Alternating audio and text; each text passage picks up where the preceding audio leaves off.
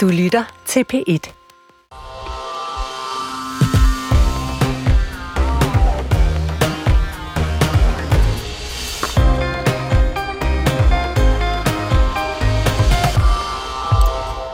Busruter bliver nedlagt, afgange aflyses, sporarbejdet tvinger passagerer over i togbusser. Flere og flere de dropper den kollektive transport til fordel for bilen. Og på landsplan så er der altså bare 40 procent af danskerne, der er tilfredse med den kollektive trafik. Det er den laveste tilfredshed i fem år. Det viser en ny undersøgelse fra passagerpulsen inde hos Forbrugerrådet Tænk.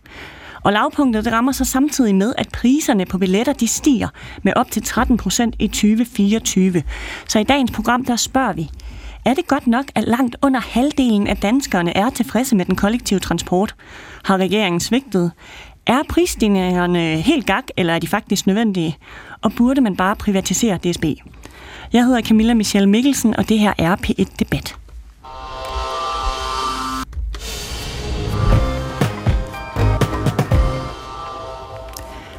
Du kan som altid blande dig med din mening. Jeg vil rigtig gerne høre om din oplevelse med at tage toget eller bussen. Det kan både være de gode eller de dårlige. Alt du skal gøre, det er at ringe ind på 70 21 19 19, eller du kan sende en sms. Så skal du bare skrive P1 mellemrum, og så din besked, og så sender du den til 12 12. Franziska Rosenkilde, du er politisk leder i Alternativet. Velkommen Ja, til. tak skal du have. Kun 40 procent er tilfredse med den kollektive trafik i dag.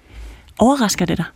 Øh, nej, det gør det ikke, men øh, det er da bedrøveligt, at øh, vi gennem årtier har nedprioriteret øh, offentlig og kollektiv transport i sådan en grad, at det er der, vi er nu. Er det et decideret svigt fra regeringen, vi er vidne til? Jamen, en ting er den her regering, men det er jo også tidligere regering. Det, er, det er jo en udvikling, som har været i gang i, i årtier. Altså, jeg kan huske, da jeg var barn, der kunne man tage et aftentog fra hovedbanen, og så var man i Paris næste morgen. Øh, det var både billigere og nemmere at tage flyveren dengang, og i dag der er det jo desværre fuldstændig modsat, og det viser bare, at man politisk har prioriteret privatbilisme og flytransport i stedet for øh, tog og bus og, øh, og kollektiv trafik. Så investerer vi generelt for lidt i den kollektive trafik i dag? Ja, helt klart. Øh, det gør vi jo, og det resulterer i færre brugere det, flere utilfredse, så nedlægger man busruter. Det er ligesom en ond spiral, man er inde i, kan man sige. Og derfor så er det et politisk ansvar at vende den spiral. Ja, hvordan gør vi det? Fordi der er jo færre og færre, der bruger både busserne og togene. Så hvordan får vi vendt det?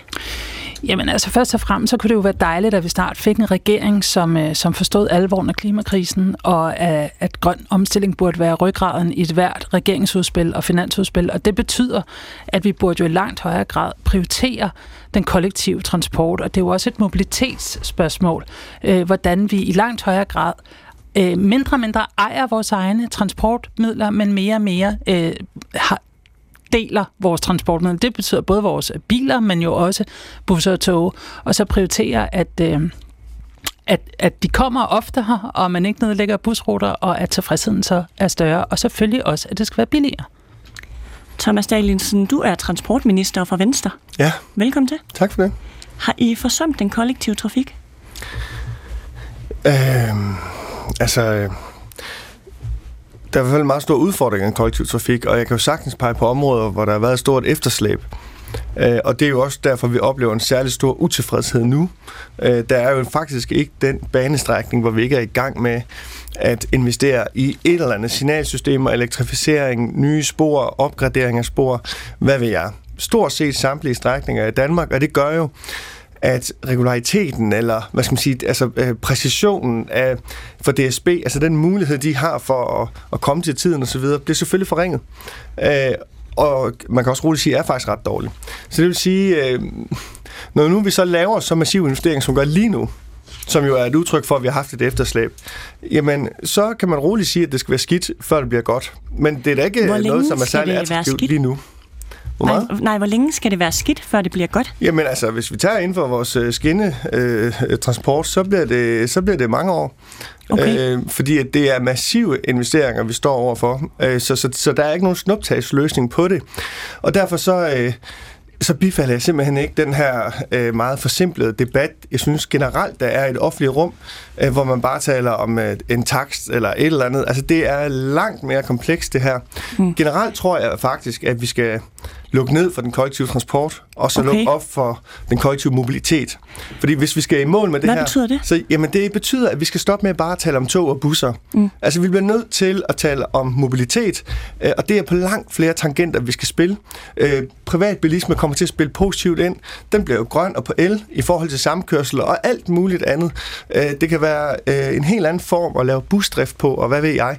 Så det er jo ikke alene et spørgsmål om, om vi bliver ved med at kaste penge efter busser, der kører tomme rundt. Altså det gavner jo ikke borgerne i ret stor øh, grad. Skal vi, vi helt skal væk fra tog og bus, Thomas Danielsen? Skal vi væk fra tog og bus, og så over i samkørsel? Nej, nej, tog og bus er jo en del af løsningen. Nogle steder, øh, indrigsfly er en øh, del af løsningen andre steder, og øh, samkørsel er en øh, tredje model. Øh, Øh, det kan være den kollektive trafik, altså busselskaberne skal måske have lov til at lave sådan en fransk model, hvor de kan formidle samkørsel eller viderekørsel osv. Mm. Så vi bliver nødt til at øh, tænke helt anderledes med en involvering af delecykler og alt muligt andet.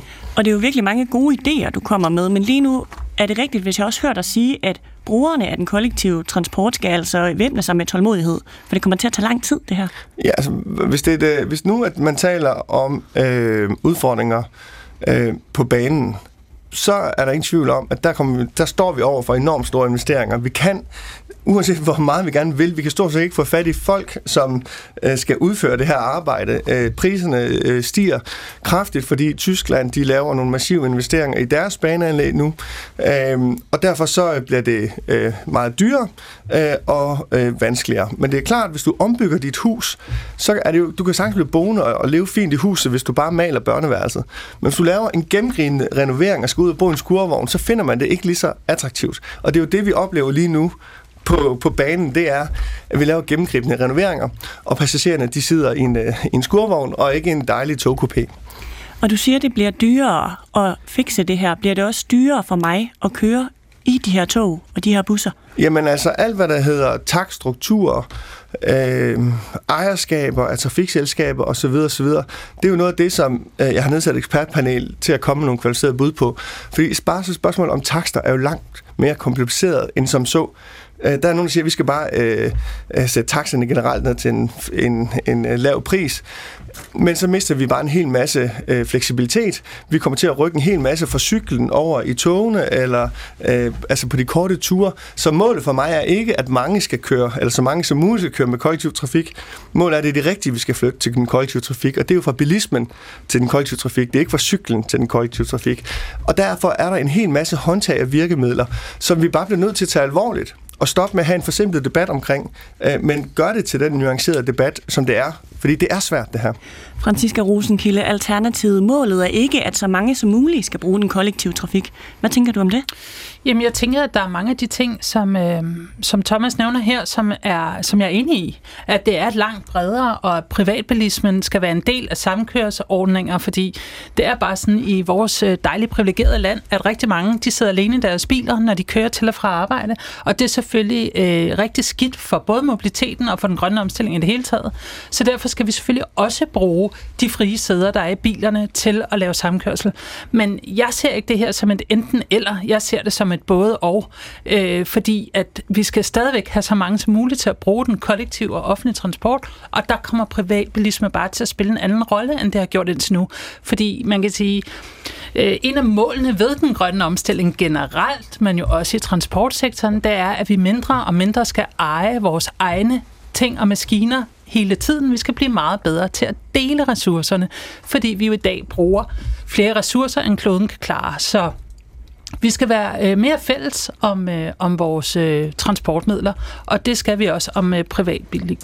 Men jeg er også bare lige nødt til at sige, fordi jeg er enig i, i sidder nu i regeringen med et kæmpe efterslæb, fordi flere regeringer har ikke prioriteret øh, den offentlige kollektivtrafik. Og der kan man bare sige, at øh, Thomas Danielsens parti har jo siddet i øh, flere regeringer, som har været med til at nedprioritere det. Så mm. det der efterslæb kommer jo ikke ud af det blå. Nej, og det er et efterslæb, vi ser på lige nu, Thomas Danielsen. Du nævner selv det her øh, ekspertudvalg, som skal sidde. Det står altså i øh, regeringsgrundlaget, at I har besluttet at nedsætte det her udvalg som så skal komme med nogle bud på, hvordan vi kan løfte den kollektive transport og forbedre mobiliteten i Danmark. Udvalget skal så rapportere deres samlede anbefalinger til dig, altså transportministeren, ved udgangen af 2024. Hvorfor skal vi vente til 2024? Kan vi ikke gå i gang nu? Vi er i gang og jeg vil nok sige, at udvalget føler sig også under en hel del pres, fordi at, øh, det er jo rigtigt, at den samlede og afsluttende afrapportering er ved udgangen 24. Første afrapportering er idékatalog, hvor vi bliver nødt til at tænke fuldstændig ud af boksen, ligesom der kommer mange eksempler på her, både ved øh, Francisca og jeg. Øh, det, det, det kommer så som første afrapportering. Så kommer der jo både takstruktur og ejerskabsstruktur som en del øh, af afrapporteringen senere. Så, så det kommer sådan drøbvis. Øh, så det er bestemt ikke nogen syltekrukke. Øh, og konkret har der allerede været spændende idéer i gang. Øh, vi bliver i hvert fald nødt til at tænke helt anderledes, end vi gør i dag. Vi bliver nødt til at kigge på småøerne af en særlig situation, landdistrikterne en anden, byerne i en tredje. Og det er også derfor, at jeg nu har på lovprogrammet, at vi simpelthen ophæver taxaloven på de mindste øer. Alle øer mindre end Bornholm får mulighed for at søge om at få ophævet taxaloven. Det skal sikre, at du ikke skal have vognmandstilladelse, du skal ikke have øh, sædeføler, du skal ikke have taxameter osv. osv. Alt det, der gør, at det jo i praksis ikke kan lade sig gøre at have en taxa på de her øer. Hvad nu betyder det, det bare, i praksis det for dem, der bor frit. på Bornholm? Altså, helt, altså, hvad betyder det, at du fjerner den her? Øh, mindre end Bornholm. Jamen, det, det betyder, er jo, at øh, præsten eller skolelæreren bare kan skrive med spritus på sin dør, ø-taxa, og så må man sådan set udbyde taxakørsel. Okay. Så der er ikke nogen regler. Og så kan man sige, jamen, er det nu også øh, sikkert, eller kan man ikke lave en masse regler for, hvordan man så skal gøre det på øerne? Det kan vi godt. Det minder men, jo men lidt om Uber, gør det ikke til at få det her til at sikre, øh, at vi, det virker i praksis.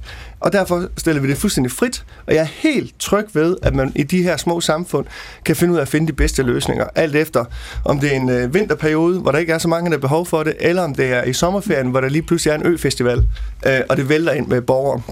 Jeg tror, jeg kan se på sms'en her, fordi de vælter ind, at det er noget, borgerne måske godt kunne blive glade for. Det minder jo lidt om det tilbud, der hedder Uber, som vi blandt andet kender fra udlandet. Karsten, han skriver her, jeg har klaret mig hele mit liv med offentlig transport, jeg er snart 50, men den udvikling, den offentlige transport tager, det bliver altså dyrere og dyrere, og servicen bliver dårligere og dårligere. Det har simpelthen fået mig til at tage et kørekort. Der er også en, der skriver, at den kollektive trafik kører fra steder, hvor man ikke er, til steder, hvor man ikke skal hen. Det er Jesper Molke. Ja. Det lyder jo selvfølgelig lidt træls. Ja. nu kan jeg byde velkommen til øh, en ny gæst, der er kommet ind i studiet her. Ali Aminali, velkommen til. Uh, ja, hej. Hejsa. Du er radiovært, og så er du også politisk kommentator. Og det er du inde på 24-7. Ja, det er rigtigt. Og Ali, du pendler jo øh, mellem Aarhus, hvor du bor, og København, hvor du arbejder. Hvor ofte er det, du gør det? Øh, jeg vil lige sige undskyld, jeg har mistet lidt stemme, øh, og det er ikke fordi, jeg var ude og fejre FCK's sejr, så jeg måske skulle have gjort det. Øhm, okay. det, det, det. Det, der er med det, det er, at jeg tager toget om morgenen tirsdag Øh, klokken 4 øh, for at være på arbejde, og så tager jeg Combardo-bussen hjem øh, efterfølgende. Og det gør jeg tirsdag og torsdag. Øh, og så var der en periode, hvor jeg nærmest gjorde det enten dagligt, øh, altså mandag til fredag, eller at jeg gjorde det sådan to til tre gange om ugen. Så jeg har virkelig lært øh, at, at bruge det offentlige transport. Og når jeg siger lært, så er det ikke, fordi det er noget nyt, fordi jeg er vokset op i en lille by, der hedder Ulskov, øh, Hornbæk-området i Nordsjælland. Og der var jeg også vant til at tage bussen, men der tog det 50 minutter før den næste bus kom, og så jeg har hele mit liv brugt øh, offentlig transport. Jeg har bare virkelig brugt det mere nu. Hvordan fungerer det så for dig? Altså nu pendler du jo flere gange om ugen, og ja. nogle gange tager du DSB, og nogle gange tager du Combardo. Ja, øh, altså jeg tager Combardo, og jeg... Øh, og alle, øh, hele min krop vibrerer nærmest, når jeg bruger ordet DSB, og det er ikke fordi, jeg har noget mod DSB på den måde, men jeg har aldrig øh, haft en følelse af tillid og tryghed, når det kom til øh, DSB eller den offentlige transport, især DSB for den sags skyld, lad os bare holde det på plads, fordi at jeg ikke stoler på, at de kommer til tiden. Jeg stoler ikke på, at de kører. Jeg stoler ikke på, at jeg kommer til at sidde fast et eller andet sted i Ringsted på grund af signaler og øh, signalfejl osv. osv. Er det fordi, du har oplevet det en del, eller hvorfor stoler du ikke på Ufattelig mange gange. Altså, der er virkelig mange møder. Øh, øh, jeg ved det ikke, alle mulige forskellige ting, jeg har misset, øh, fordi at der altid har været sådan en halv times forsinkelse, eller 20 minutters forsinkelse, eller 30 minutters forsinkelse.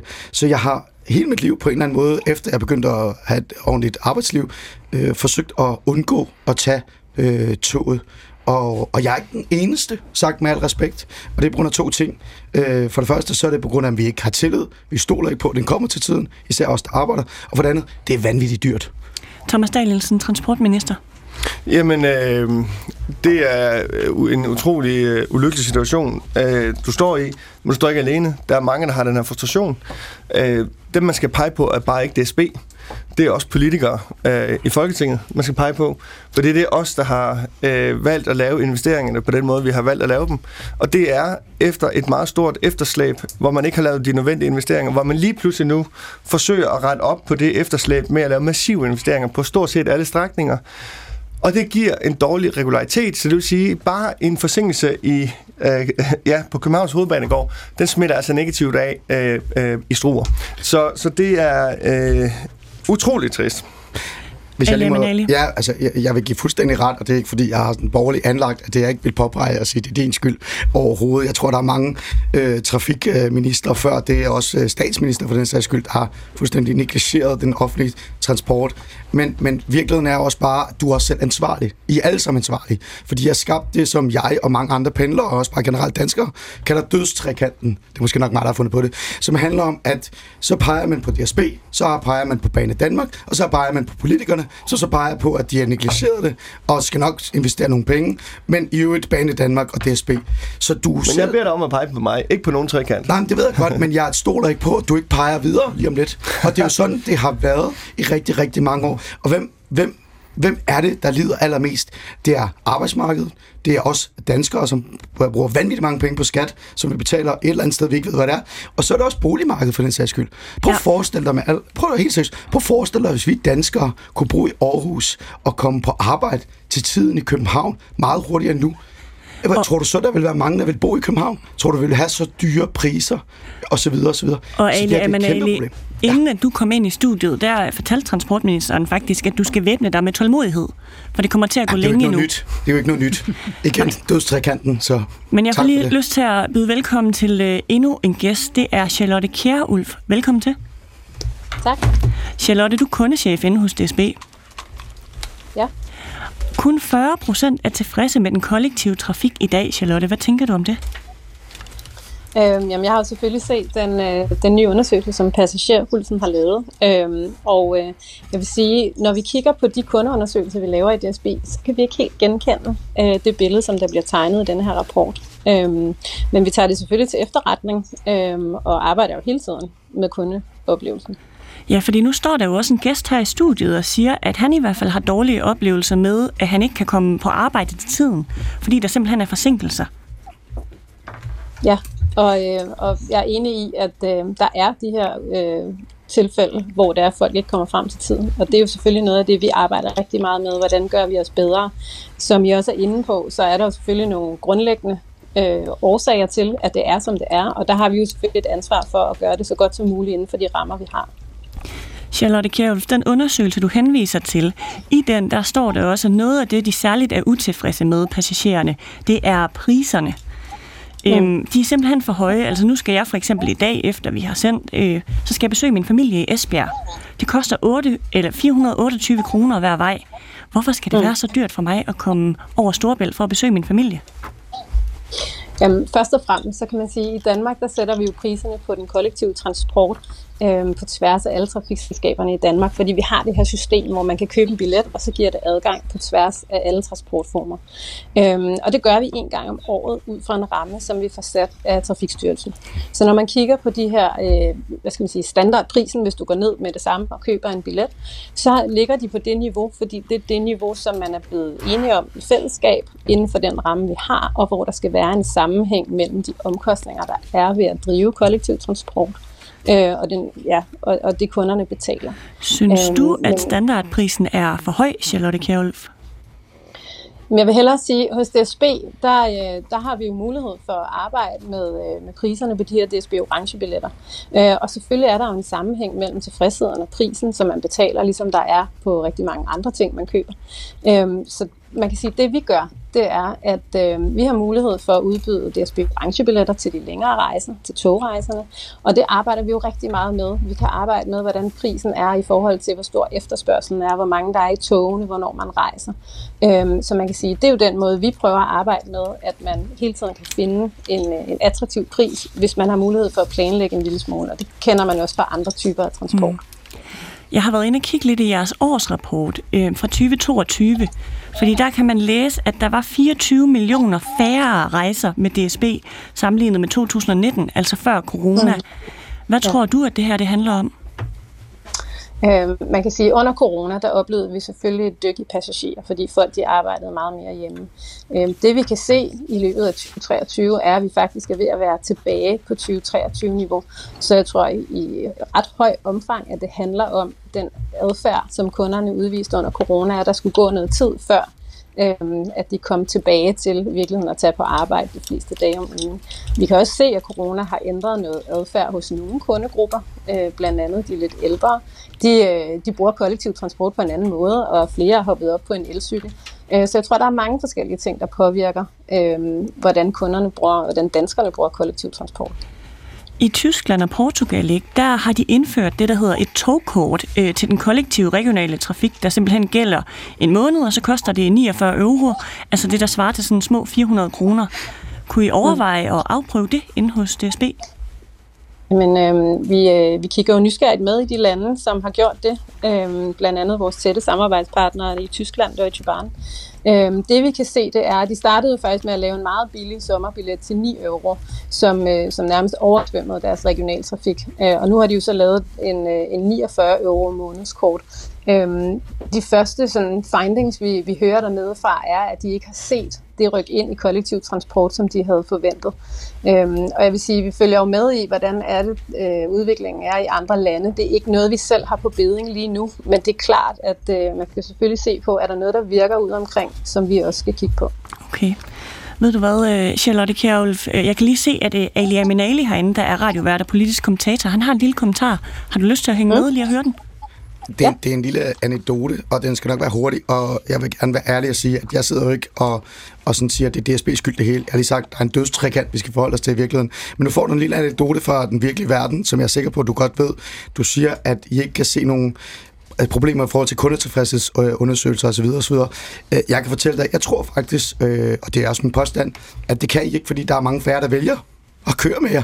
Så derfor så er de der ikke. Så når I spørger, så er det sikkert dem, som i nyerne bare tager den, og de synes, det er okay. Og det andet i forhold til orange billetter, den mulighed er der. Jeg kan jo se om morgenen, at I nogle gange har folk, der kommer og tæller og spørger folk, har du købt din orange billet? Nærmest alle, jeg sidder med i de der lyntog klokken 5, 55 fra Aarhus, har købt orange billetter, og man kan se på dem, de kunne aldrig finde på at betale 420 kroner. Og nogle gange, der sidder jeres tog helt tomme, og jeg sidder og tænker, hvorfor? Hvorfor er det egentlig ikke bare, med al respekt, anerkender og accepterer og bare indrømmer, der er nogle problemer med det her. Den prisen er for høj, og vi har en tilfredshedsundersøgelse, der er høj, fordi de ikke er der. Charlotte Kjærulf. Ja. Hvad tænker du om øh, det, Ali han siger? Ja, øh, jamen øh, to ting. Altså i forhold til orange billetter, så kan man sige, at vi udbyder hele tiden flere. Til januar, når vi hæver priserne, lægger vi endnu en million af de her orange billetter i puljen, sådan, så der er endnu flere tilgængelige. Fordi vi godt ved, at der er en sammenhæng mellem pris og tilfredshed, og det er den mulighed, vi har for at arbejde med øhm, hvad skal man sige, prissætningen og, og hvad, hvilke nogle typer billetter, der er til rådighed for danskere. Øhm, så det er vi bevidste om, øhm, og det er noget, som vi arbejder rigtig meget med.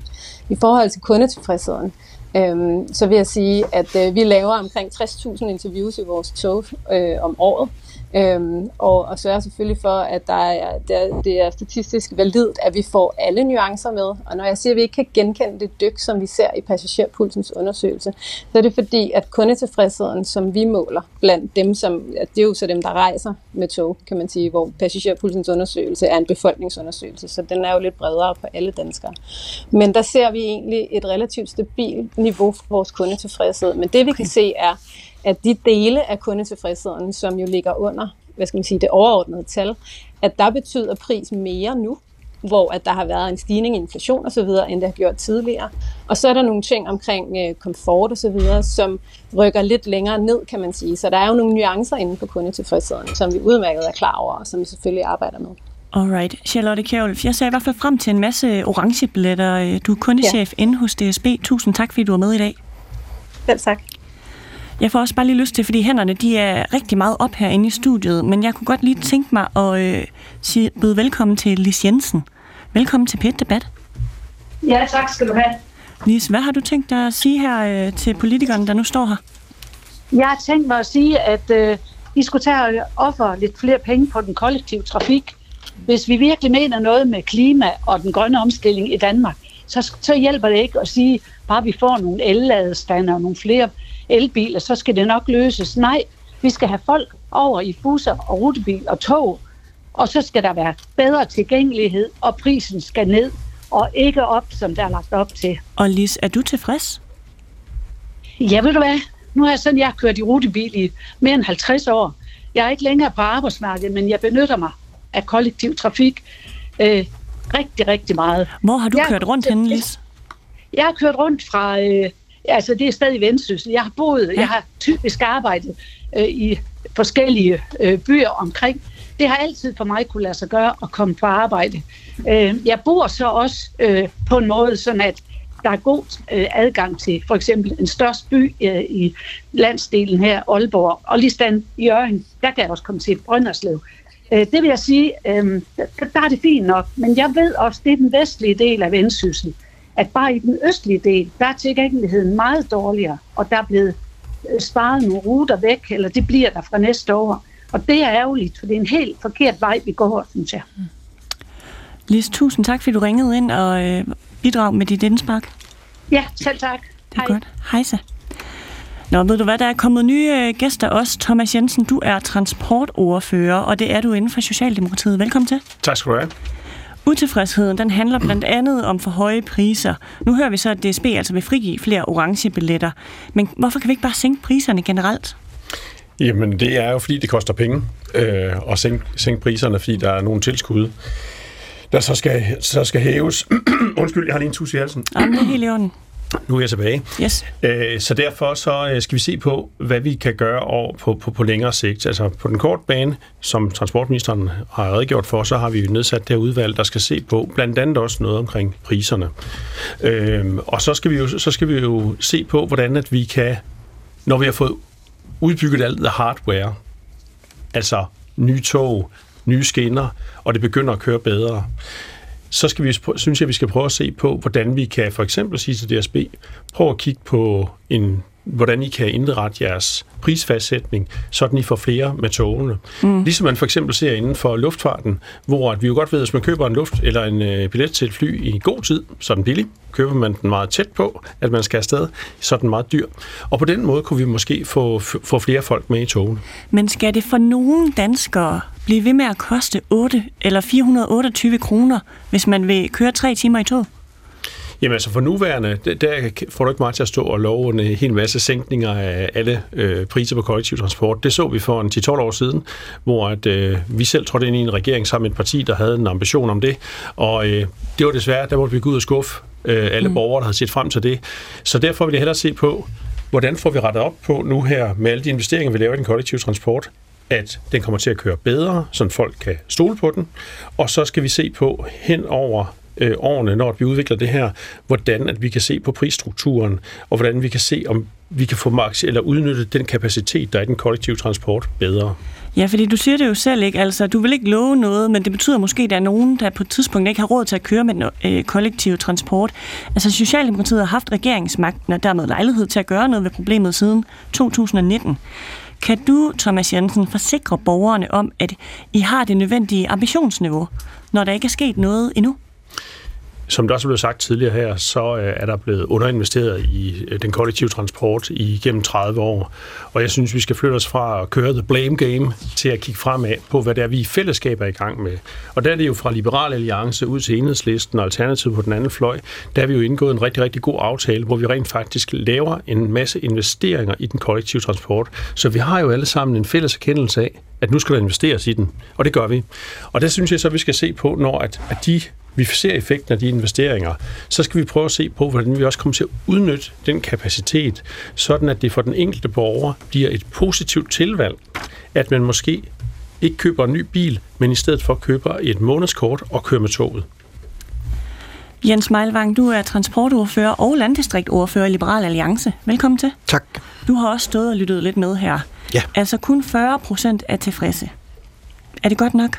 Nej, det er det ikke. Men altså, det kommer heller ikke bag på mig. Altså, jeg hører dagligt historier, som alle lige har fortalt om, at man tør ikke at tage DSB længere, hvis man skal have et arbejde, man skal passe, hvis man har studier, der er vigtige at møde op til. Øh, og det er jo simpelthen ikke godt nok. Øh, vi, øh, ja, det er den onde spiral. Og jeg køber ikke sådan helt øh, præmissen for transportministeren om, at ja, men vi er i gang med investeringer osv. Hvis man så kigger de sidste 10 år tilbage, så har DSB faktisk kun øh, to år overholdt deres punktlighed, altså den kontrakt, de har med staten om, hvordan de skal køre. Så det her med, at vi laver massive investeringer lige nu, det er nok ikke kun øh, årsagen til det. Altså Altså, for Liberal Alliances øh, synspunkt, der synes vi, der skal noget mere konkurrence til. Det er jo sådan, at DSB har jo egentlig ikke noget at tabe. Altså det er et statsmonopol. Øh, de får ikke noget ud af at levere god service, de får ikke ud, noget ud af at levere bedre punktlighed. Øh, og det tror vi altså, der, der skal noget konkurrence til. Altså nogle private aktører ind, eller Arriva, men også mange andre, der kunne være interesseret i at byde på, på øh, togdriften i Danmark, hvor man så blev straffet for ikke at køre, øh, som man skal, eller man fik en øh, bonus i sin kontrakt, hvis man kørte til tiden. Det er det, der skal til. Øh, et statsmonopol kan ikke løse det her, det kan vi se. Der har ikke været øh, hvad hedder det, nogle årtier, hvor det er kørt godt for DSB, og det kommer det heller ikke til i fremtiden, heller ikke, når vi er færdige med de her investeringer. Thomas Danielsen, transportminister, er det løsningen? Mere konkurrence? Ja, det er en del af løsningen. Øh, men igen, der er ikke nogen simpel løsning, så det er ikke kun det. Men så spørger om DSB skal sendes i udbud. Ja, det skal det. Øh, og det skal vi have forberedt på et tidspunkt, sådan at vi øh, øh, får øh, konkurrence ind. Øh, kan vi gøre det på helt kort sigt? Nej, det kan vi ikke. Øh, men det er noget af det, vi skal arbejde hen imod som en del af løsningen og en pamflet af alle mulige andre ting. Thomas Jensen, Socialdemokratiet, er du enig i det? Skal det udbydes? Altså det er jo et krav fra EU, at vi skal i fremtiden. Og derfor så indtil at vi skal udbyde det, så skal vi sørge for at få skabt forudsætningerne for, at vi kan få vores tog til at køre tiden. Og det er, at vi investerer i skinner, elektrificering af jernbanen og signalsystemer. Og det er vi i fuld gang med, fordi som Jens Meilvang fra Liberal Alliance, han står og taler om Arriva, ser vi på den kontrakt, for eksempel Arriva har haft, der er de ikke investeret nok i vedligeholdelse. Og derfor kan man se Facebook-grupper som Togløse, Tyholm og andre steder i Danmark, hvor man simpelthen har fået en alt for dårlig betjening i perioder. Så privatisering er ikke løsningen i sig selv. Vi skal investere i skinnenettet og elektrificering og signalsystemet. Det er det, der er forudsætning for, at togene kommer til tiden. Franziska Rosenkilde, Alternativet. Ja, jeg synes, det, jeg vil godt lige give en uh, gave til transportministeren, at han faktisk tager et ansvar. Det er sjældent at høre en politiker, der faktisk tager ansvaret for den udvikling, der er sket, når den nu er gået så dårligt. Så øh, tak for det. Øh, fordi der er også en anden dødsspiral i det her. Det er jo det med kundetilfredshed, og så stiger priserne. Så, øh, så det går også bare i ring. Så er der færre og færre, der bruger det. Derfor mener jeg, at det er fint nok, at vi investerer i kollektivtrafik, som vi gør nu. Det er vi selv med i, selvfølgelig. Men det kan jo ikke stå alene. Altså, vi er nødt til at arbejde på flere initiativer, og prisen er jo selvfølgelig et kæmpestort incitament for at tage det offentlige, for at tage den kollektive trafik. Og når det stiger hele tiden samtidig med, at øh, det ikke kommer til tiden, og samtidig med, at den oplevede tilfredshed er nedadgående, jamen så er det klart, så er vi nødt til at, øh, at gøre noget for flere vælgere, og det er for eksempel priserne.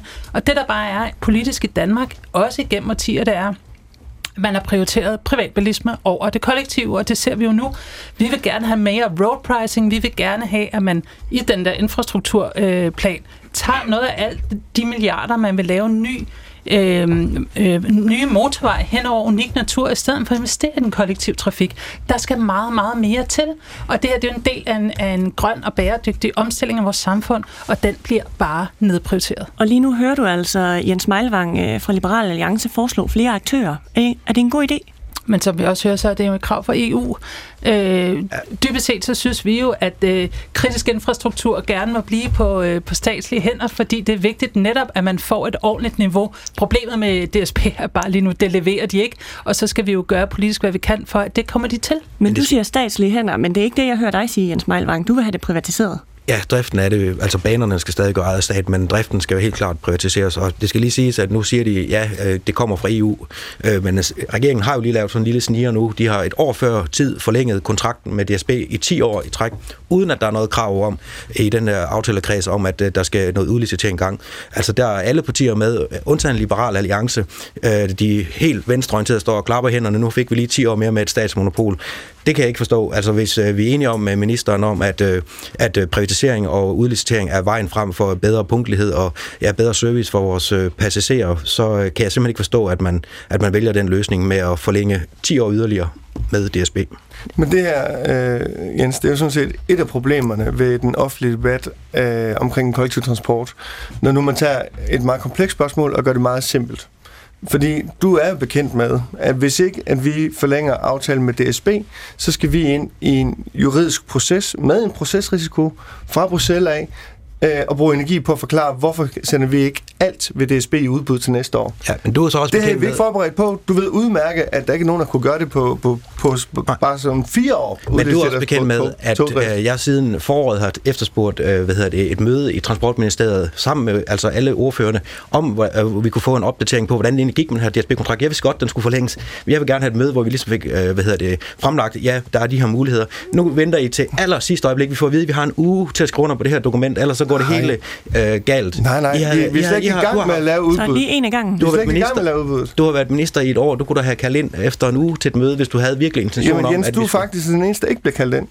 Nå. Ja, men fordi det er der, du har meldt dig ud af, af, af, Ja, af jeg, den her lyst. Du jeg er ikke nej, med det, sammen med socialisterne med og her. kommunisterne. Så, De herrer, så det er lidt sjovt. jeg stopper jer her. Det, øh, der, er- der er en kæmpe stemning herinde, og det er dejligt. Men nu synes jeg lige, øh, lad os, lad os tage en lille lytter. Fordi vi er så heldige, at øh, Michael han har ringet ind til os. Hej Michael, velkommen til Pit Debat. Goddag, jeg hedder Michael Hertig og sidder nede i Sønderborg og er forholdsvis fattig som øh, folkepensionist. Okay. Og jeg vil meget gerne bruge DSB, hvis jeg kunne. Øh, og det er også meget godt øh, med orange billetter en gang imellem, hvis noget er planlagt. Men jeg kan ikke komme og passe mine børnebørn i Albertslund øh, med kort varsel, øh, fordi det har jeg ikke råd til. Nej. Øh, men, men jeg vil sige noget andet også. Det er en gang imellem, så bliver jeg inviteret ned til øh, Universitet Bordeaux i Montaigne, øh, øh, øh, øh, Bordeaux Montaigne, der ligger i, selvfølgelig i Bordeaux. Og så flyver jeg til, øh, hvad hedder det, øh, til Paris Charles de Gaulle, og så kører jeg med toget til Bordeaux. Kører jeg med toget til Bordeaux fra Paris Charles de Gaulle lufthavnen, så tager det under det halve af den samme strækning, som hvis jeg tager til Aalborg. Det kan altså godt lade sig gøre. Det er prismæssigt, du tænker på her, øh, Michael. Er, jeg tænker på, at vi, vi har en angst for hurtigtog her i, i landet, okay. i lighed med det, man har andre steder. Det kan, det kan godt lade sig gøre, hvis man ja. vil, og det håber jeg, det kommer til. Men dertil så kommer noget med prisen. Og en ting er udbudsdirektivet, jeg ikke kan i detaljer. Men en anden ting, som er meget vigtig for mig, det er, at hvis ikke man får de priser ned gennem tilskud, det må kunne lade sig gøre gennem udbudsbetingelserne, og DSB må gerne byde. Det ser jeg meget gerne. Så øh, flytter man stadig væk folk væk. Og det vi skal måle, det hedder person, transport, kilometer. Hvor mange kan vi flytte? Godt. Og når jeg endelig tager toget, så er der som regel masser af tomme sæder. Høje Okay. priser tomme, tomme, tomme sæder, det er et tegn på, at man ikke udnytter sin kapacitet ordentligt. Michael, Og ved du hvad, hæng lige, hæng lige på her, Michael, fordi jeg kunne godt tænke mig at lade transportministeren svare, fordi det var meget konkret, øh, Thomas Danielsen. Ja, Michael ja. har ikke råd til at besøge sine børnebørn i Albertslund, fordi han skal Ej, på jeg høre også var til en tur til Bordeaux og sådan noget, men, øh, men det ændrer ikke på, at, øh, at øh, Sønderborg er et godt eksempel på, at det er et landstriksområde, hvor vi bliver nødt til at tage nogle særlige hensyn. Og så sent som for fire timer siden, der lancerede regeringen, at vi mener, at Sønderborg Lufthavn skal have 10 millioner i statsstøtte fremover. Fordi at indrigsflyvning også er kollektiv transport. Især når nu, at vi jo samtidig gør den 100% grøn. Så derfor er det jo godt, når han skal besøge børnebørnene i Nordsjælland, at man kan tage en anden flyvning, flyvning øh, hvis, det går, øh, hvis det haster.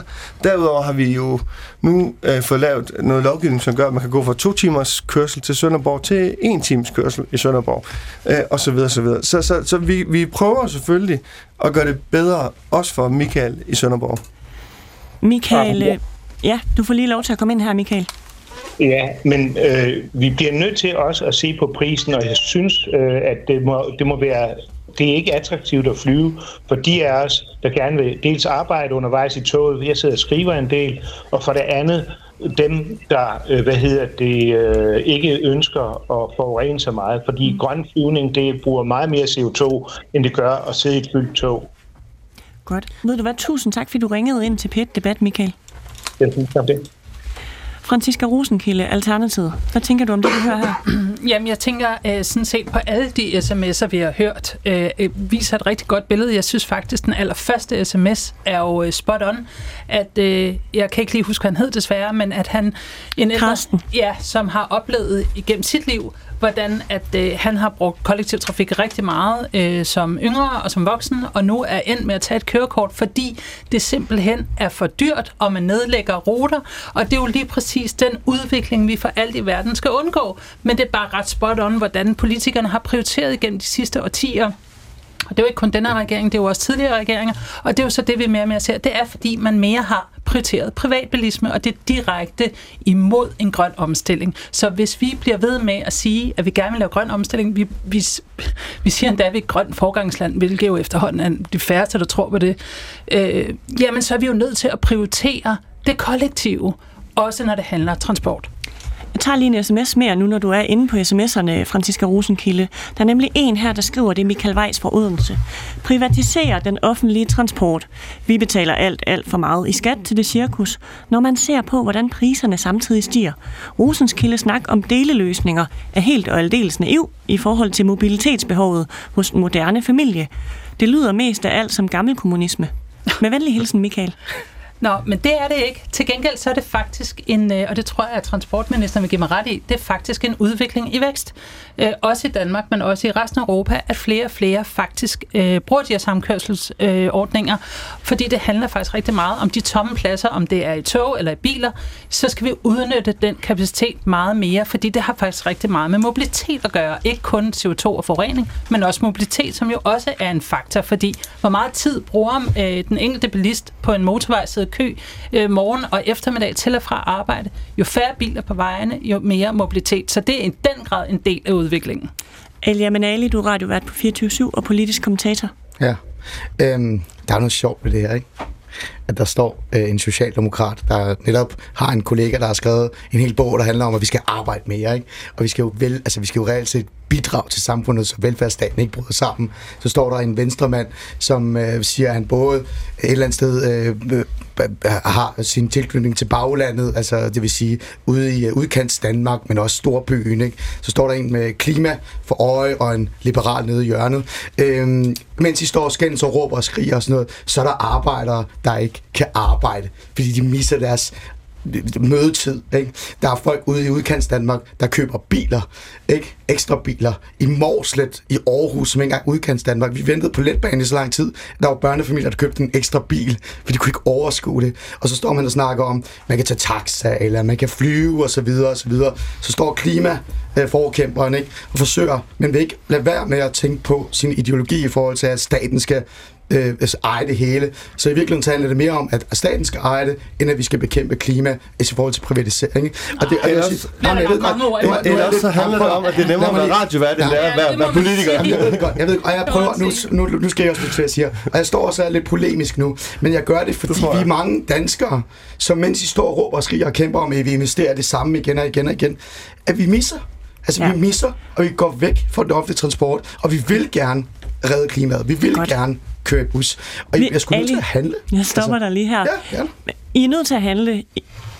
Vi vil gerne redde klimaet, vi vil gerne køre i offentlig transport men de kommer simpelthen ikke til tiden. Hvordan skal de komme på arbejde, Thomas Danielsen? Ja, altså det jeg prøver at sige, det er, jeg tror også, det er et udtryk for, at det er nemmere at være radiovært, end det er at være beslutningstager. Nej, det er det ikke. Altså, Nej. Du, du kan jo ikke, det ikke trylle, bare fordi det er radiovært. Det kan man heller ikke som øh, politiker. Vi kan jo ikke bare sikre en letbane til Morset. Men I kan jo øh, godt... Det, det, kan sikre... Øh, men, det, det, jeg siger, nej, undskyld, vent lidt. Altså, uden, det, det, danskerne mangler, det er, at I viser nogle visioner og investerer fornuftigt. I investerer, i stedet for at investere i det samme igen. Men nu var du her ikke lige indlægsvis. Jeg startede med at præsentere, at vi bliver nødt til... præcis det samme, jeg vil investere i de sidste 10, 15, 20 nej, år. Nej, det er netop det, der er problemet. Du var her ikke lige i det, vi startede, fordi du har lavet radio et andet sted.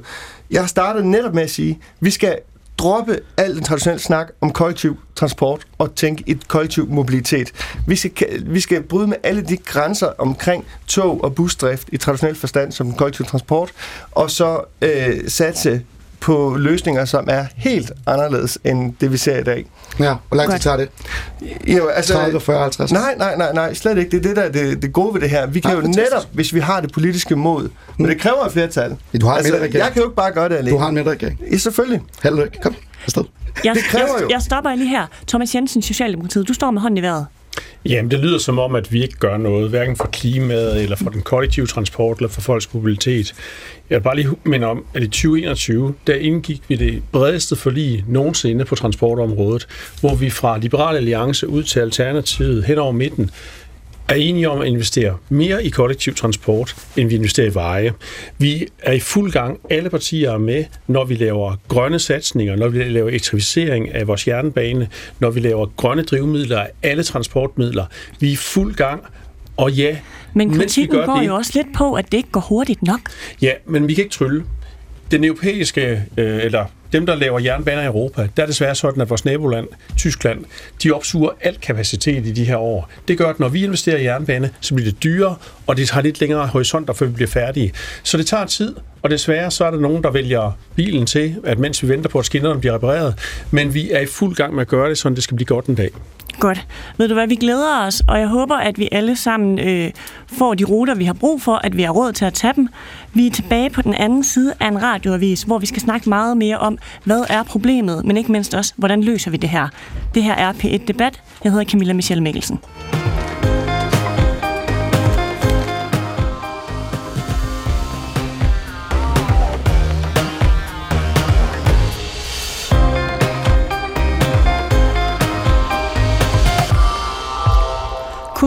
40 procent er tilfredse med den kollektive trafik i Danmark. Det er for dyrt, og det er for upålideligt, lyder det fra passagererne i en ny undersøgelse fra passagerpulsen inde hos Forbrugerrådet Tænk. For busruter de bliver nedlagte, afgangen bliver aflyst, og sporarbejdet tvinger altså passagererne over i togbusser. Flere og flere de dropper den kollektive transport til fordel for bilen.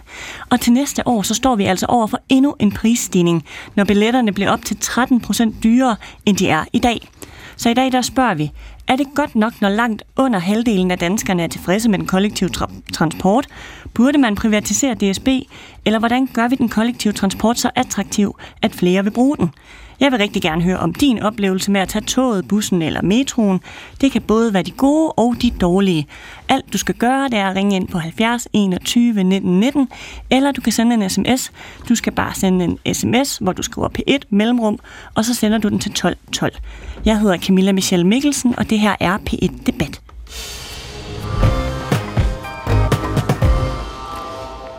Sofie Libert, velkommen til. Tak. Du er transportordfører i SF. Ja. 40 procent af danskerne er utilfredse, eller er tilfredse. Det er ikke så mange. Nej.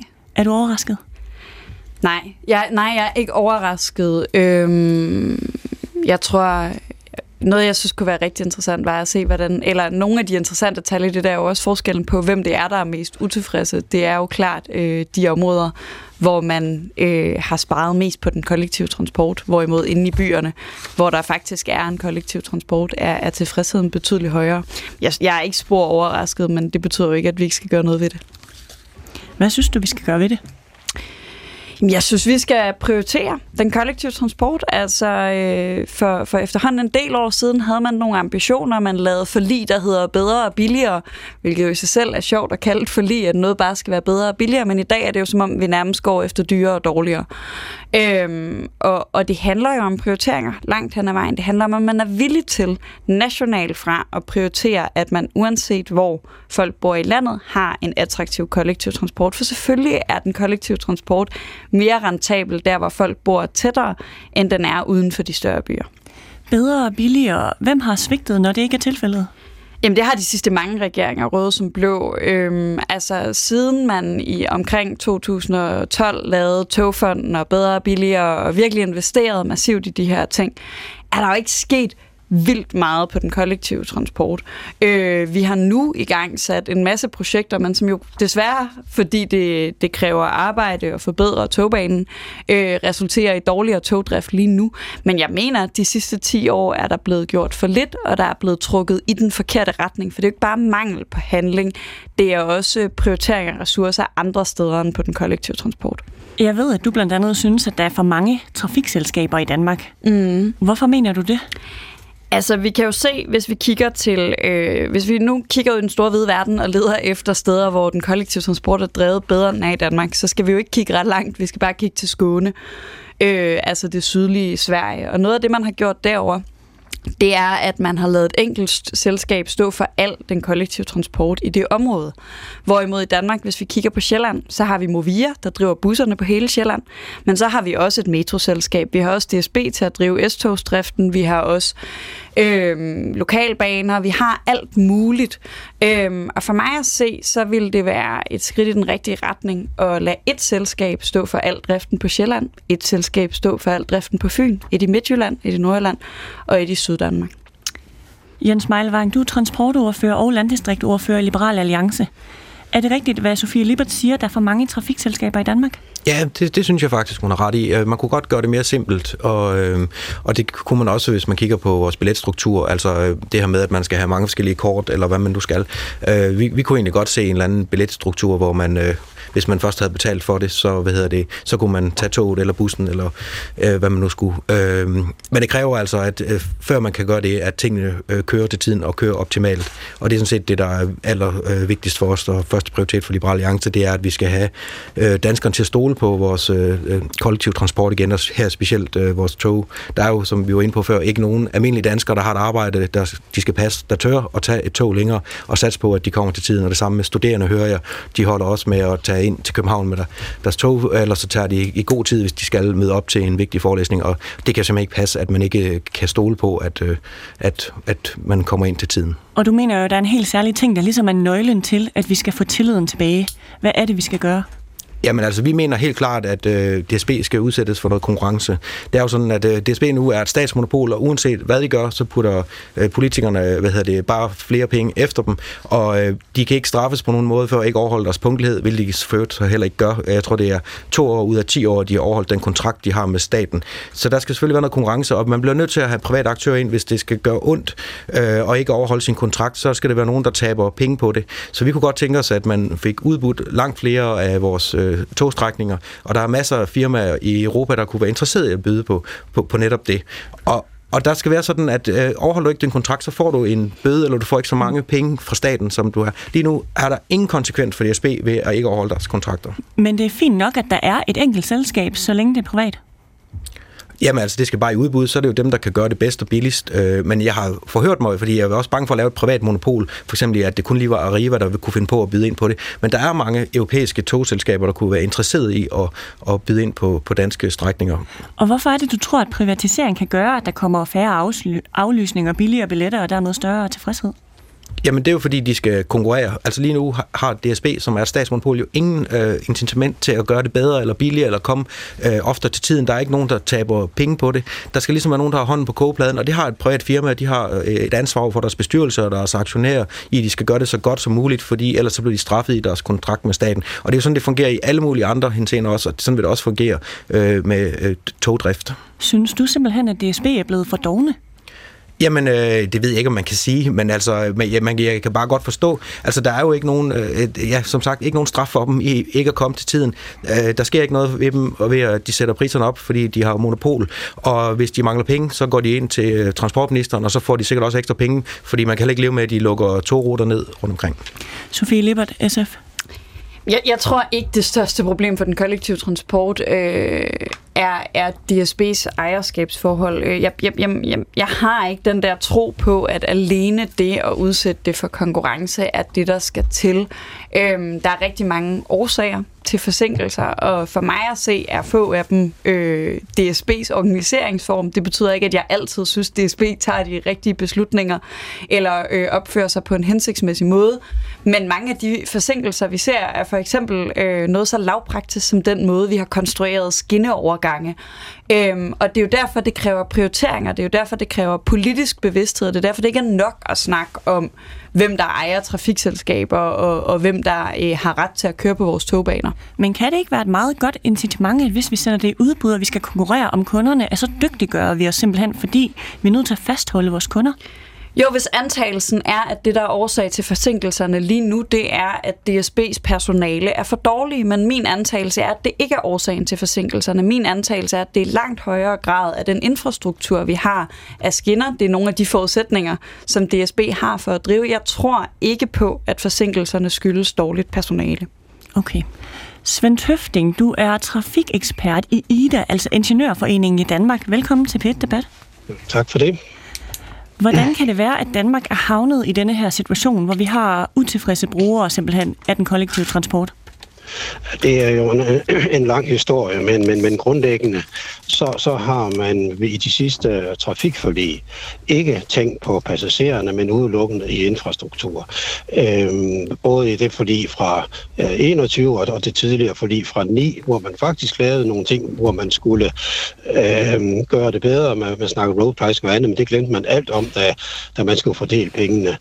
Øh, og, og, og, og, og der er vi tilbage ved det. Jeg er glad for, at Thomas Danielsen nævner, at nu skal vi til at, at snakke mere bredt og på tværs. Og, og, og vi har jo fra en snørfingens side plæderet for i lang, lang tid, at vi skal have lavet en mobilitetsplan. Altså hvor vi kigger på tværs, ikke blot af øh, kollektiv trafik, men også hvordan hele fødekæden er.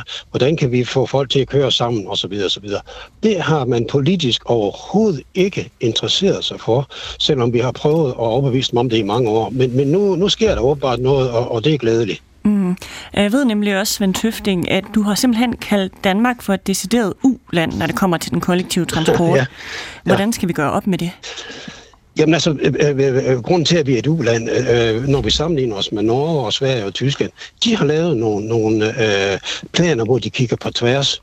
Øh, når vi ikke har dem, så, så, så henfalder vi til det, vi kalder sovnerådspolitik øh, i de øh, infrastruktur, fordi vi har lavet.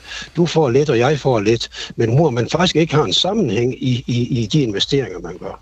Og, og, og derfor skal vi over i netop og, og sætte kræfter på for at få lavet den her samlede plan, og så skal man også agere i forhold til den, når man vil investere, fordi vi bruger ret mange penge på kollektiv trafik til specielle baner.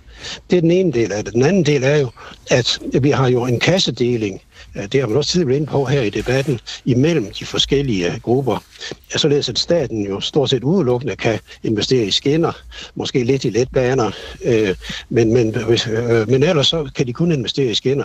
Hvorimod hele bustrafikken, den hænger jo på regionerne, som jo ikke kan udskrive flere skatter, så de er nødt til at skære ned, hvis de ikke har penge nok, og kommunerne. Vi skal tænke helt på tværs, ligesom i, øh, i øh, Skåne, hvor man har kasserne lagt sammen. Øh, og så kan man i højere grad markedsføre fælles. Okay, Svend. Super. Hæng du lige på, fordi så kunne jeg godt lige tænke mig, uh, Thomas Jensen, transportordfører for Socialdemokratiet, han står her nemlig stadig. Ja. Thomas Jensen, øh, vi hører jo blandt andet Svend Tøfting sige, at øh, han oplever, at der er en velvilje til at gøre noget ved den kollektive trafik, men problemet er også, at der udelukkende ses på øh, anlægsinvesteringer i banerne, og I simpelthen glemmer at investere i os som brugere. Hvad tænker du om det? Det tænker jeg, det er en øh, halv sandhed. Fordi øh, skinner er nu en forudsætning for, at der kan køre tog. Signalsystemer er en forudsætning for, at der kan køre tog. Og hvis vi også vil den grønne omstilling, så er elektrificeringen en forudsætning for, at vi kan få grønne tog, der kører på el. Og, øh, og så har vi jo det, haft det problem i Danmark også, at for lidt over 20 år siden, der var vores forgængere, de lavede en kæmpe farlig investering i IC4-tog. Og det er jo blandt andet det, vi øh, mærker, mærker i dag. Og, og hvad nu det hedder, øh, derfor mangler DSB materiel i dag. De mangler jo tog. Til, og, og derfor og de er meget skrøbelige på deres køreplaner, fordi at hvis der er noget, der går i stykker, så, øh, så skal de til at aflyse tog. Derfor tænker vi jo passagererne ved, at vi også køber nye tog, både til det generelle skinnenet, men også til S-togsnettet her i København, hvor vi investerer i førerløse S-tog, sådan at vi får tog til at køre med metro-lignende øh, afgangstider i hovedstadsområdet, og på den måde gør vi det meget mere attraktivt for passagererne. Svend Tøfting, øh, de er faktisk i gang med at gøre det meget mere attraktivt for passagererne. Ja, det, det, det, det erkender jeg fuldstændig, at, at man arbejder hårdt på det. Men den her overordnede samlede plan, øh, øh den har vi ikke. Og, og, og, og, og jeg har også ved andre lejligheder påpeget, at det er problematisk, at man pludselig hæver øh, med, med, med 13 procent, fordi det gør, at folk de siger, åh, skal jeg nu købe en bil eller ej? Øh, hvis vi kigger på Holland, der har man jo lavet en garanti for, at uh, den regionale togtrafik og regionale bustrafik også eksisterer om 5 og 7 år. Øhm, og det bliver man nødt til, hvis man skal have folk til at, at, at blive i den kollektive trafik, og ikke forlade det. For det er utrolig mm. let at få dem til at forlade det, men det er meget, meget dyrt at få dem tilbage igen. Så derfor okay. er det en kontinuitet, og jeg er enig med Thomas i, at der bliver investeret, men jeg mener, at man ud over at investere uh, i uh, anlægssiden, uh, så også skal investere i at få tingene til at hænge sammen. Godt. Ved du hvad? Så lad os lige høre fra øh, en af dem, der nogle gange bruger den kollektive transport. Og jeg kan høre, at der også lige er lidt radiotændt. Det er hjemme hos dig, Nixonne. Velkommen til p Debat. Så sagde vi op. Velkommen, Nick. Kan du, øh, kan du høre os? Hallo, hallo? Hallo, hallo. Så var du der. Ja. Yes. Nick, kører du nogle gange i bus og tog? Det gør jeg flere gange om ugen. Okay, hvordan fungerer det for dig? Jamen, det er pisse dyrt. Ja. Er det for dyrt? Ja, ja, det er jo derfor, jeg ringer ind. Okay, er det så dyrt, du simpelthen øh, har lyst til at købe en bil i stedet for? Det har jeg gjort. Jeg okay. kan køre i bil for tæt på en tredjedel af prisen. Nå. Så øh, Er det det, du synes, der ligesom er hovedproblemet? Det er, at det simpelthen er for dyrt at bruge den kollektive transport i Danmark? Altså nu er det faktisk sådan, at jeg er ansat i den branche, hvor jeg både kører i flextaxaer og i busser, også som chauffør. Så jeg er både passager i noget af den offentlige transport, men jeg er også sådan en, der kører nogle af køretøjerne. Og, og det, der jo er helt vildt vanvittigt, det er, at der kører rigtig mange tomme busser rundt uden for myldretiderne, og rigtig mange tomme tog. Så man kan sagtens omgruppere de der penge og bruge dem langt, langt mere fornuftigt, øh, så der er mange meget bedre forbindelser i myldretiderne, og så må man øh, øh, bruge flextaxaer uden for myldretiderne. Det kan man spare efter min bedste overbevisning mange hundrede millioner kroner på øh, i hver eneste region i hele kongeriget. Jamen, kæmpe tip. Tusind tak, fordi du ringede ind, Nick Sonne. Ja. Øh, og hænderne, de ryger op. Lad os lige tage dig først, øh, Jens Meilvang, Liberal Alliance. Ja, jamen, øh, han har sådan set ret. Altså, men jeg synes også, det er noget af det, vi arbejder med, inden jeg kom på Christiansborg, var jeg jo kommunalpolitiker. Og meget af det, vi arbejdede med, øh, det var jo, at vi havde de her store blå busser, der kørte halvt tom rundt. Og dem nedlagde regionen så, og det kan man så mene om, hvad man har lyst til. Men øh, så bliver det jo så erstattet af noget, der hedder flexbus eller flextaxa, altså en fleksibel form for, øh, for kollektiv transport, hvor man kan ringe efter den. Nogle gange skal man gå ned til et busstoppested og, og ringe, og øh, andre gange så kan man få gøre det hjemmefra. Og det er måden, vi skal, en af måderne, vi skal tænke på i fremtiden. Altså det, det går ikke at have de her store busser, slet ikke når man kommer ud i lidt mere tynde befolkede områder. Øh, der kan vi ikke have dem til at køre, køre rundt. Så der skal vi arbejde på de her løsninger, hvor vi øh, ja, bliver langt mere fleksible og, øhm, og, det, og det, det, er jo det er et godt forslag, men det vil altså sige, det er også noget, der bliver arbejdet rigtig meget med allerede. Mm. Jeg vil også godt lige sige, at vi var inde på det før, at det var ministeren, der sagde, at jeg synes også, at privatbilismen kommer til at skal spille en langt større rolle. Øh, øh, vores biler holder i garagen 23 timer i døgnet. Øh, vi kan lige så godt få noget mere ud af, at der alligevel er blevet øh, brugt øh, penge på at producere som biler og miljø. Så det skal vi være langt bedre til, og der skal vi jo også ture os ja til. Blandt andet apps øh, som Uber og så videre, hvor at, øh, man egentlig tilskynder folk til at, at køre sammen, i stedet for at vi alle sammen sidder i hver vores bil på vej ind i København eller Aarhus, eller hvor man nu kommer frem. Sofie Libert, SF. Ja, nu er der jo pludselig lidt mange ting at kommentere på, men hvis jeg lige skal starte med det der med, med flextrafikken. jeg tror, det er rigtig vigtigt øh, at holde fast i, at der kører busser, øh, og at der kører busser hen over dagen, men især så, som øh, lytteren Nick øh, påpeger, at det kører i myldretiden. Og det kan godt være, at der så skal være færre afgange midt på dagen og netop bedre vilkår for flekstrafik. Men det er rigtig farligt, hvis vi konkluderer, at fordi der kun er to afgange på en bus, som er, hvor bussen er fyldt rigtigt op, og der er nogle af de andre afgange, der er tomme, at der så ikke er brug for den bus. Øhm, og, og det er det, der nogle gange sker i de der store regionale budgetter, netop fordi, som, som vi også tidligere øh, har talt om, at der mangler sammenhæng, der mangler den der overordnede plan. Så det er vigtigt, at det, at en bus nogle gange er tom, aldrig bliver årsag til at lukke den helt ned, men måske bliver årsag til at have færre afgange i de perioder, hvor vi kan se, at den ofte er tom.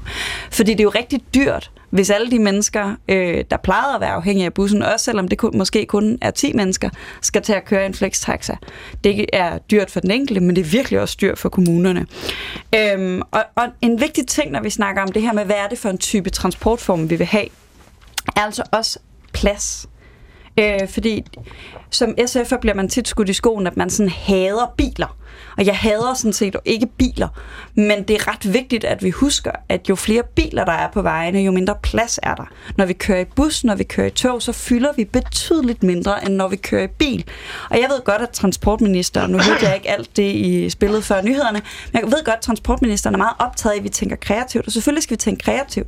Men den kreativitet må bare ikke resultere i flere bilerne på, på vejene, for det betyder, at vi alle sammen kommer senere frem, fordi trængsel er en af de primære årsager til, at vi bliver forsinket, når vi kører i bil.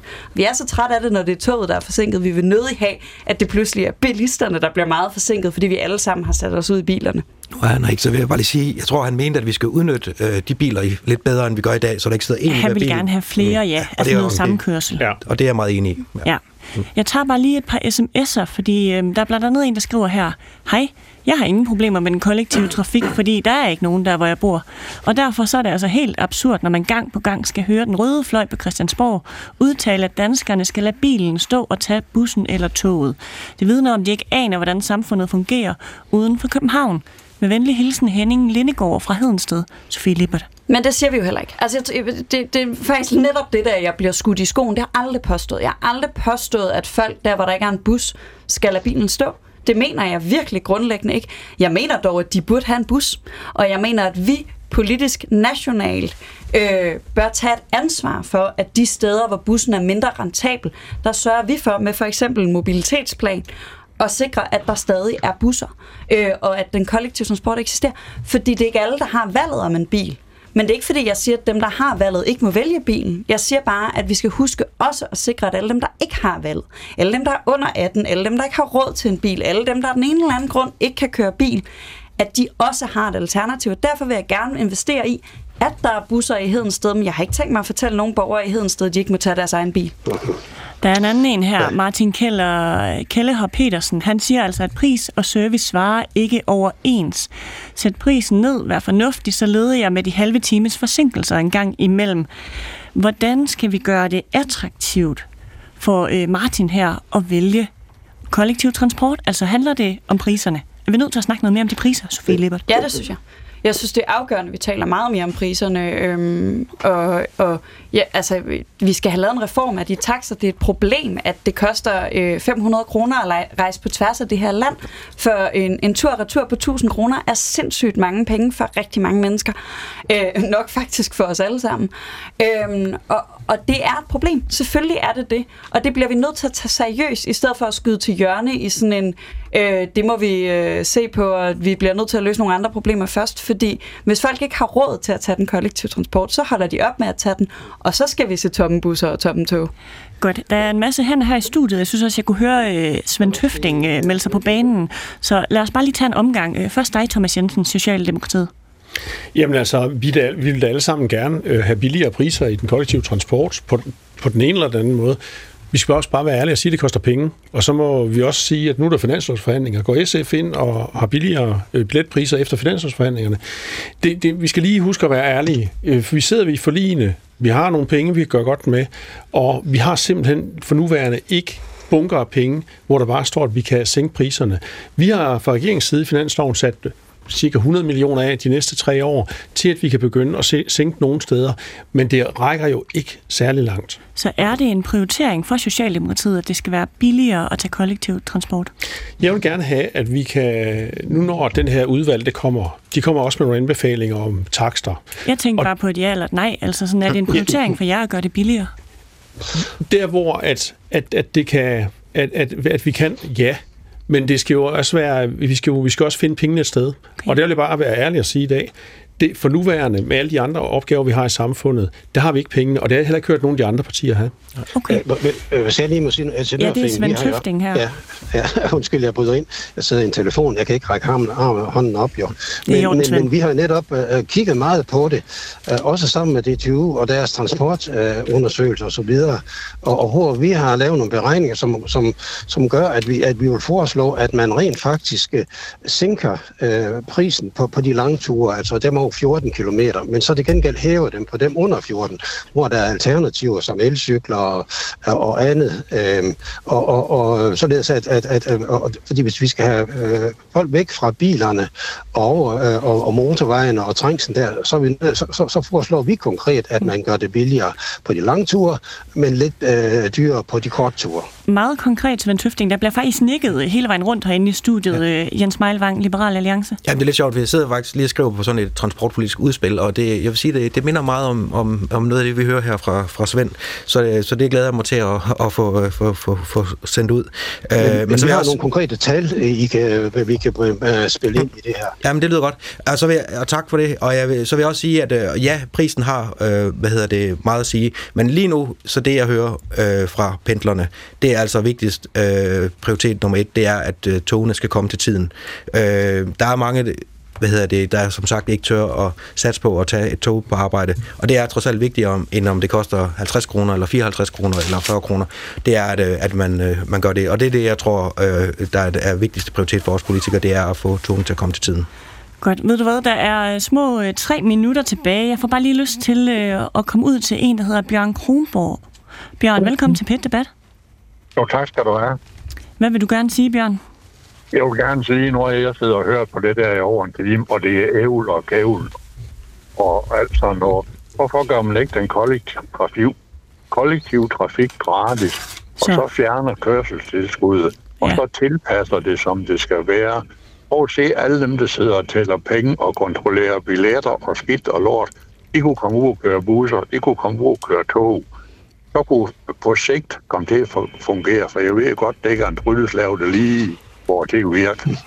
Men øh, Bjørn Kronborg, Bjørn, wow, hold op. Bjørn Kronborg, hvis det skal være gratis, det lyder jo også lidt dyrt. Altså sådan, hvor ja. skal pengene komme fra? Jamen altså, man, man fjerner alt, hvad det hedder kørselsfradrag allerførst. Okay. Ved du hvad, lad mig lige tage den ind i studiet. Øh, tak fordi du ringede ind, Bjørn. Sofie Libert, SF. Jeg har altid synes, det var en fed tanke at gøre den kollektive transport gratis, men der er jo nogle udfordringer. For eksempel vores tidligere lytter fra Hedensted. Hvis du ikke har en kollektiv transport, og vi så fjerner alt kørselsfradrag, så er deres mulighed pludselig for at transportere sig rigtig meget dårligere. Men der er selvfølgelig noget, noget, noget fedt og noget drømmende over det her med, at vi kunne sige, at mobilitet ikke var noget, der var afhængig af din pengepunkt. Det drømmer jeg da også om.